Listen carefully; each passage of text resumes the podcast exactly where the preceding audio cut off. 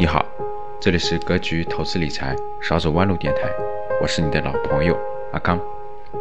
最近这段时间，相信有很多有投资基金的朋友会有这样的问题：都说基金的风险比股票小，那为什么我最近买的基金都在跌，甚至有些基金的跌幅比股票还要大呢？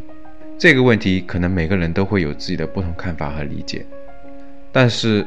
无论怎么说，大家的出发点肯定基本是一致的，那就是想要收益而不是亏损。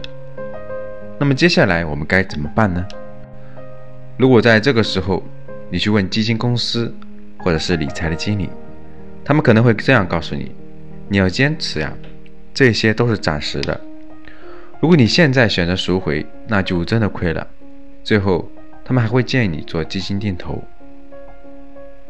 那么现在到底是赎回基金，还是继续做基金定投呢？在正式下决定之前，我们先检查一下我们手中的基金。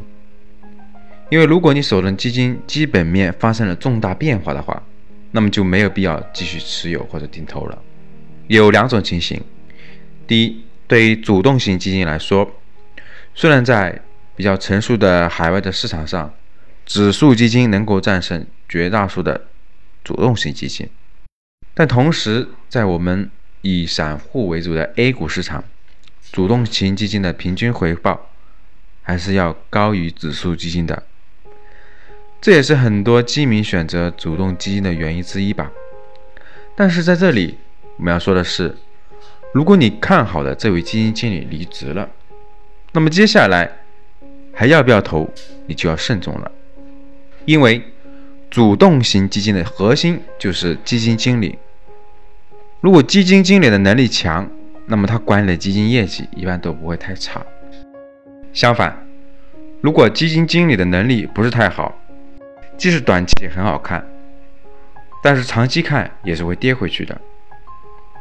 所以，当优秀的基金经理离职后，很多的投资者，包括机构投资者，都有可能选择清仓这支基金。如果看好的基金经理没有离职，那么就没有必要担心，可以继续持有或者定投。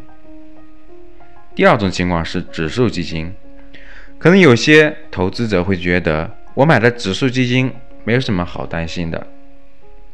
虽然指数基金一般不会发生重大的变化，但是凡事都有例外嘛。如果指数的编制规则发生了重大变化，那么你就要重新考虑了。举个例子，比如之前的深圳成指，在一五年的时候，因为指数编制规则的变化，那么它的成分股就由原来的四十扩大到了五百只。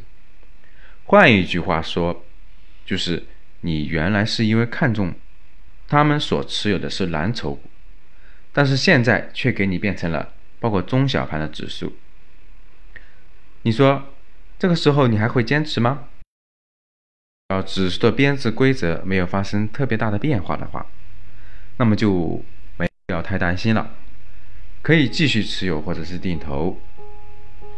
那最后阿康再提醒一下大家，我们的分享仅供大家参考，投资还是有风险的，入市需谨慎。今天的分享就到这里。如果您想更深入的学习如何选择基金，比如保本基金和债券基金的选购指南、指数基金的选购指南、选择股票基金和混合基金的实战方法，这些课程也都在咱们那个格局的财商投资班，赵老师会系统的帮大家讲解。